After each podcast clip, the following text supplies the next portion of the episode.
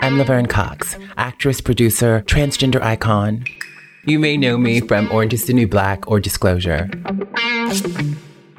I wanted to create a public space for the conversations I'm having in private, and I thought a podcast was the perfect way to do that. And my guest and I, oh, we go there. Wherever that place is, my incredible guest and I go all the way there. So, note to self, she is not going to throw any softball questions. Okay. We are talking about everything from dating while trans, dating as a black woman, dating while over 40. Yeah, we talk a lot about dating here. 70% of the people said they do believe in soulmates. And I think it keeps a lot of mm-hmm. people single. And I asked every single man I slept with, you know, how you became interested in trans women and what is your interest in trans women. But we also dive deep into trauma resilience, the social value of beauty, Beyonce, duh, you name it. My body's always been talking to me, but now I have a way to talk back. We don't often talk about beauty as a way that many, many people, and women in particular, are exceptionally marginalized. Nothing is off limits, honey. Nothing is taboo. The first time I ever experimented with starvation was, I think I was 10 years old, maybe 11. The fact that you think I'm here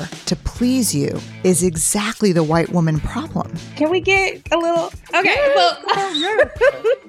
It will make you think, it will challenge, and hopefully inspire you. Love is intimate. We want people to understand us and understand that struggle. We're trying to create an identity in a culture where our humanity has just been fully denied. And girl, we have a lot of fun along the way. For me, I let go of height in my last relationship. Um, the Laverne Cox Show will drop every Thursday starting February 4th. It's a powerful thing to be loved.